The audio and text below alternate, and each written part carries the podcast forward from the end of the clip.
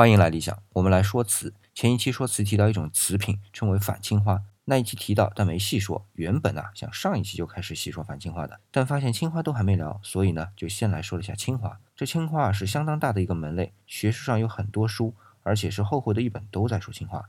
但我由于着重于反青花啊，所以就只说了青花其实是有暗刻的。好了，今天我们就来说反青花。我们想到反青花，很自然会认为啊，看上去是蓝底白花的，就是反青花。但是其实这种蓝底白花的青花工艺制成的成品啊，分为两类，一类称为青花留白瓷，一类称为反青花。我们今天只说反青花，它当然还是蓝底白花的，但不是说青花是动了刀了吗？那除了蓝底白花之外，在动了刀的花纹上仍然使用钴料进行描绘的，就称为反青花。我们之前说过了，这种反青花其实也是青花的瓷品的一种，只是它的表现形式和青花通常的表现形式相反，所以我们称为反青花。大家注意啊，如果真的让你遇见一件真品的反青花，千万不要错过，因为啊，它极其稀少。